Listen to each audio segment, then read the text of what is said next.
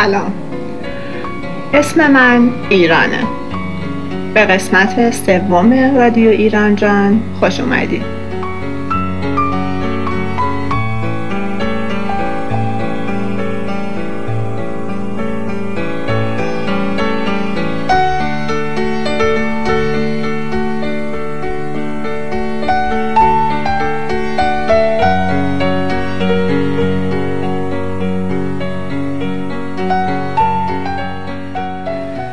هممون توی این دوره کرونا عکس‌ها و فیلمایی در مورد کره زمین دیدیم که یه نفس راحتی داره می‌کشه.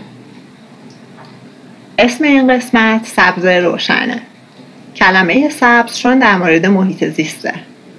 کلمه روشنم امید به آینده روشن محیط زیست نشون میده. یه تاریخچه مختصر از محیط زیست برای ما میگه. و اینکه هر کدوم از ما چه کارایی برای محیط زیستمون می‌تونیم انجام بدیم. با هم گوش میدیم به این قسمت رادیو ایران جان به اسم سبز روشن. سبز روشن در دو بخش تهیه شده که الان بخش اولش رو میشنویم.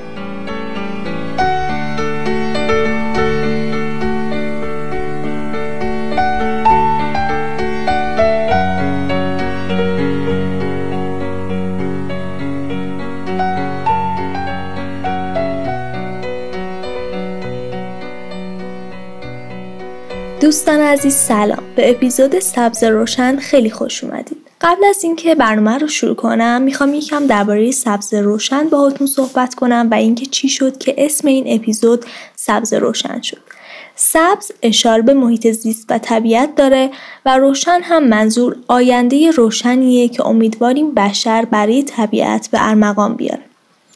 خب دوستان عزیز قراره که تو این پادکست درباره محیط زیست اطرافمون که این روزها و به خاطر خلوت شدن شهرها حسابی داره استراحت می‌کنه و نفس راحت می‌کشه صحبت کنیم.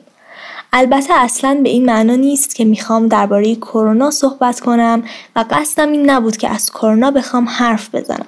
صرفا تلنگری بود اول از همه برای خودم که حتما باید ویروس همگی رو جهانی به وجود بیاد تا طبیعت یک نفس راحت بکشه. یعنی خودمون نمی‌تونیم کاری واسش بکنیم.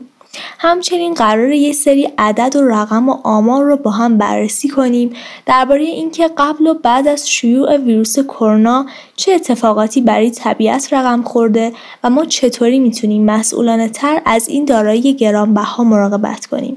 پس من مجددا تاکید می‌کنم که محوریت این متن محیط زیست است. قرار اول یه تاریخچه نسبتا کوتاهی از اینکه چی شد که ما به این مرحله رسیدیم و از کی و کجا مسئله محیط زیست به عنوان موضوع مهم و خبرساز جهانی مطرح شد توضیح بدم و در ادامه همونجور که گفتم قرار یه سری عدد و ارقام و داده های آماری رو با هم بررسی کنیم که قبل از کرونا و بعد از شیوع این ویروس چه اتفاقی برای طبیعت افتاده و در آخر هم قرار بگیم که خب چه راهکارهایی رو می‌تونیم انجام بدیم که تو این دوران قرنطینه کمکمون کنه با صلح بیشتری نسبت به اطراف و طبیعتمون رفتار کنیم. همونطور که می‌دونید خیلی از افراد برنامه ریزی کردن که وقتی امور به روال قبل برگشت همه کارهای عقب افتاده رو انجام بدن و نوبتهایی که کنسل شده بود رو مجدد رزرو کنن و جاهایی که نرفته بودن رو برن.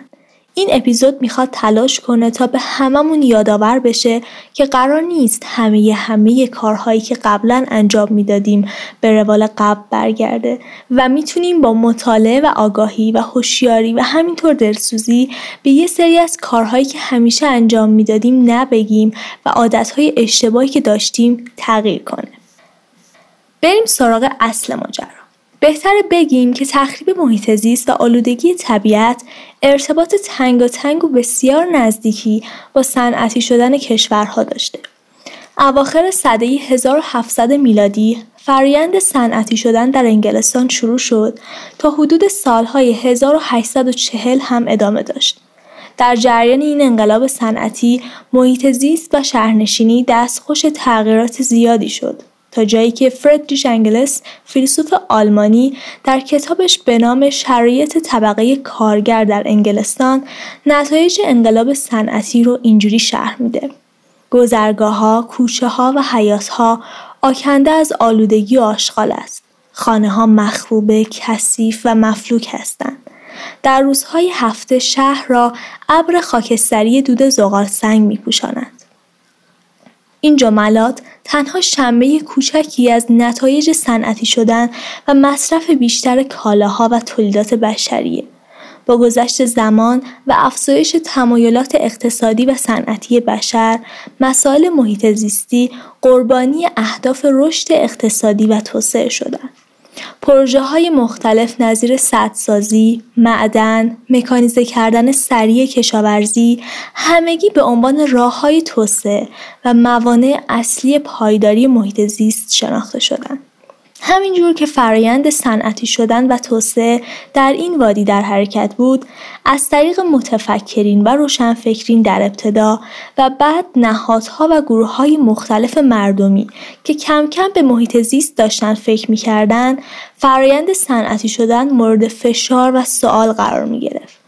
در نتیجه شعاری از طرف جوامع صنعتی و کارخانه ها در جواب به این فشارها طرح شد به عنوان الان شروع کن بعدا تمیز کن. این جمله می‌تونه خیلی از ماها و افرادی که وجدان آگاهی دارند رو به فکر فرو ببره. الان شروع کن و به فکر پیشرفت و پولدار شدن خودت باش و بعدا آثار مخرب و زیانبارش رو برطرف کن. خب همونجور که می‌دونید فرایند پاکسازی برای طبیعت به شدت امر زمانبریه و خیلی وقتها هم متاسفانه به سختی جبران میشه. بذارید یه آمار ترسناک براتون بگم. از دهه 1950 که پلاستیک مورد استفاده بشر قرار گرفت تا کنون حدود 8 میلیارد و 300 میلیون تن پلاستیک تولید شده که از این تعداد تقریبا 91 درصد اون قابلیت بازیافت ندارن. و صدها سال می‌تونن در طبیعت باقی بمونن. این یعنی تعداد زیادی از آدمهای کره زمین که قطعا ما هم شاملش میشیم شاید شعار الان رشد کن بعدا تمیز کن رو نشیده باشیم اما داریم طبق همین شعار پیش میریم اما غمانگیز و ناراحت کننده است که بدونیم بیشتر صدماتی که به محیط زیست وارد می‌کنیم شامل تخریب اکوسیستمیه که به سختی می‌تونیم راهی برای مرمتش پیدا کنیم. نمی‌خوام فضا غمانگیز بشه و حس ناامیدی رو ترویج بدیم. اتفاقا قرار امروز کلی راهکارهای جالب یاد بگیریم که چه در دوران قرنطینه و بعدش به دردمون بخوره تا بتونیم از محیط زیستمون بیشتر مراقبت کنیم حالا که داره یه استراحت راحتی می‌کنه. به نظرم با دیدن تصاویر مرکز تفریحی شلوغ جهان که این روزها حسابی خلوت شدن می‌تونیم متوجه بشیم که چقدر زمین الان داره روزهای خوشش رو سپری می‌کنه.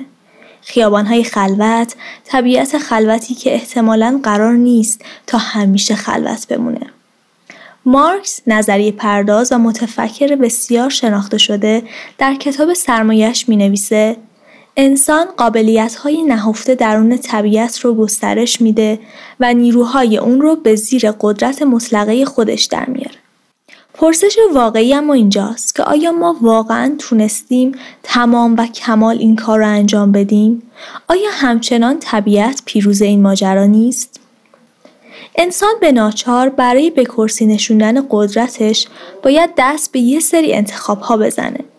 مثلا وقتی می‌بینه که نمی‌تونه همه چیز رو برای همه کس افزایش بده و فراهم کنه دست به انتخاب می‌زنه. آیا باید جمعیت بیشتری داشته باشیم یا ثروت بیشتر؟ حیات وحش بیشتری یا خودروهای بیشتر؟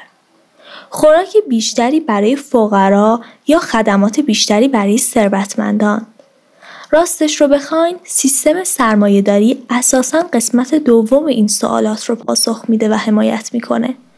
این سیستم ترجیح میده تا روز به روز خوراک بیشتری رو برای خودش فراهم کنه.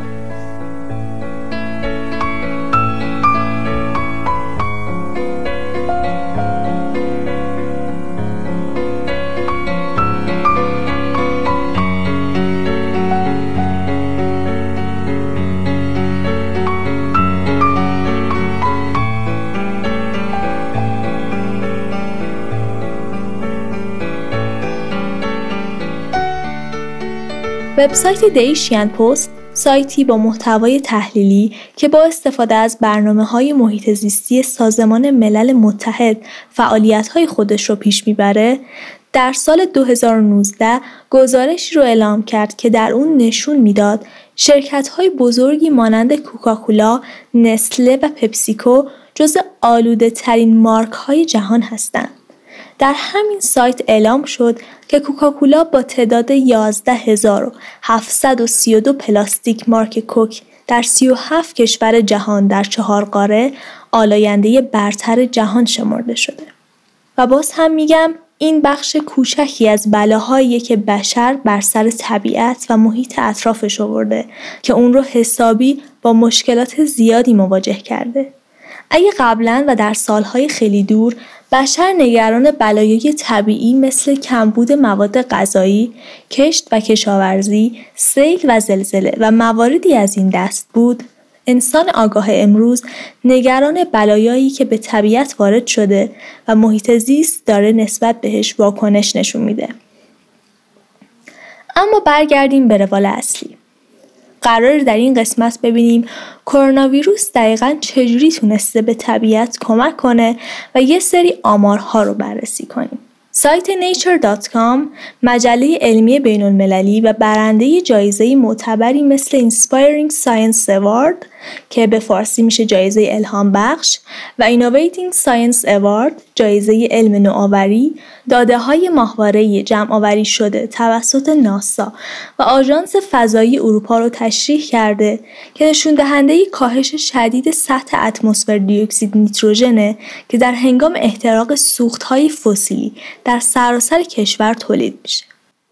تجزیه و تحلیل ها نشون میده که بعد از سال نوی میلادی در ژانویه و بعد از اون فوریه برعکس هر سال که پس از تعطیلات و به واسطه رفت آمد زیاد مردم کشورها با آلودگی به نسبت زیادی مواجه میشن امسال 10 الی 30 درصد آلودگی ها کمتر شده.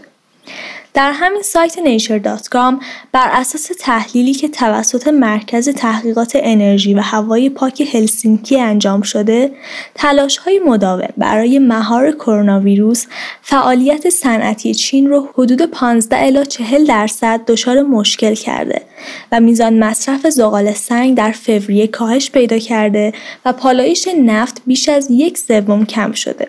به طور کلی تجزیه و تحلیل ها در این مرکز نشون میده که در نتیجه تلاش های مداوم برای مهار ویروس کرونا انتشار کربن چین بیش از 25 درصد کاهش داشته. اما خب به نظر شما قراره همیشه اینجوری بمونه؟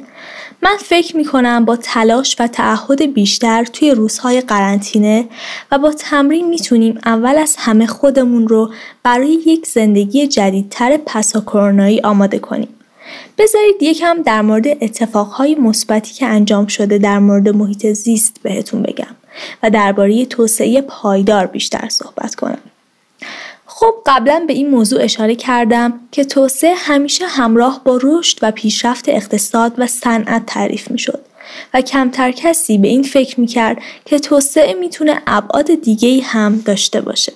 فردریک شوماخر اقتصاددان آلمانی طرفدار محیط زیست بر این باور بود که توسعه صنعتی میان مواد قابل تجدید و غیر قابل تجدید تمایزی قائل نمیشه و تمام تلاش خودش رو می‌کنه که از هر چیز پول بسازه و جوامع طبیعی و انسانی رو با خطرهای زیادی مواجه کنه.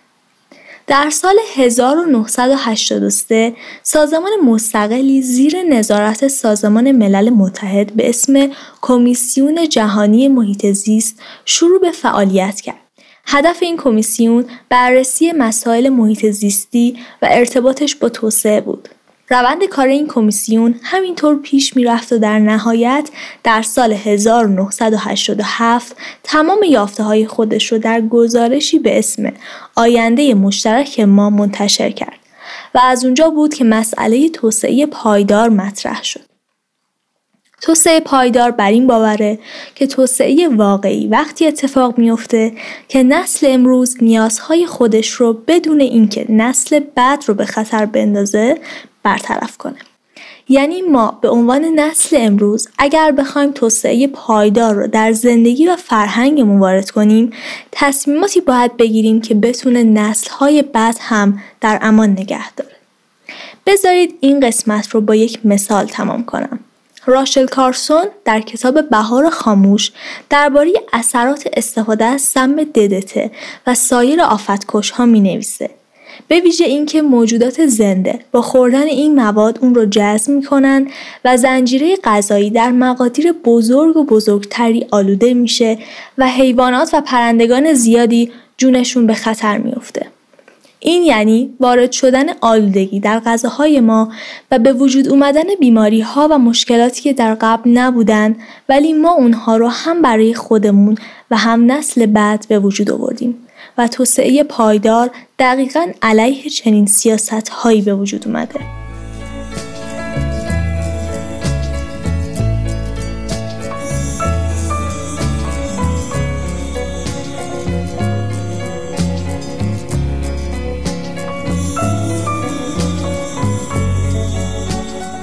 خب اینم از بخش اول سبز روشن بخش دومش در قسمت چهارم رادیو ایران جان پخش میشه که اونم همزمان با این قسمت در اختیارتون هست. ممنون و خدافز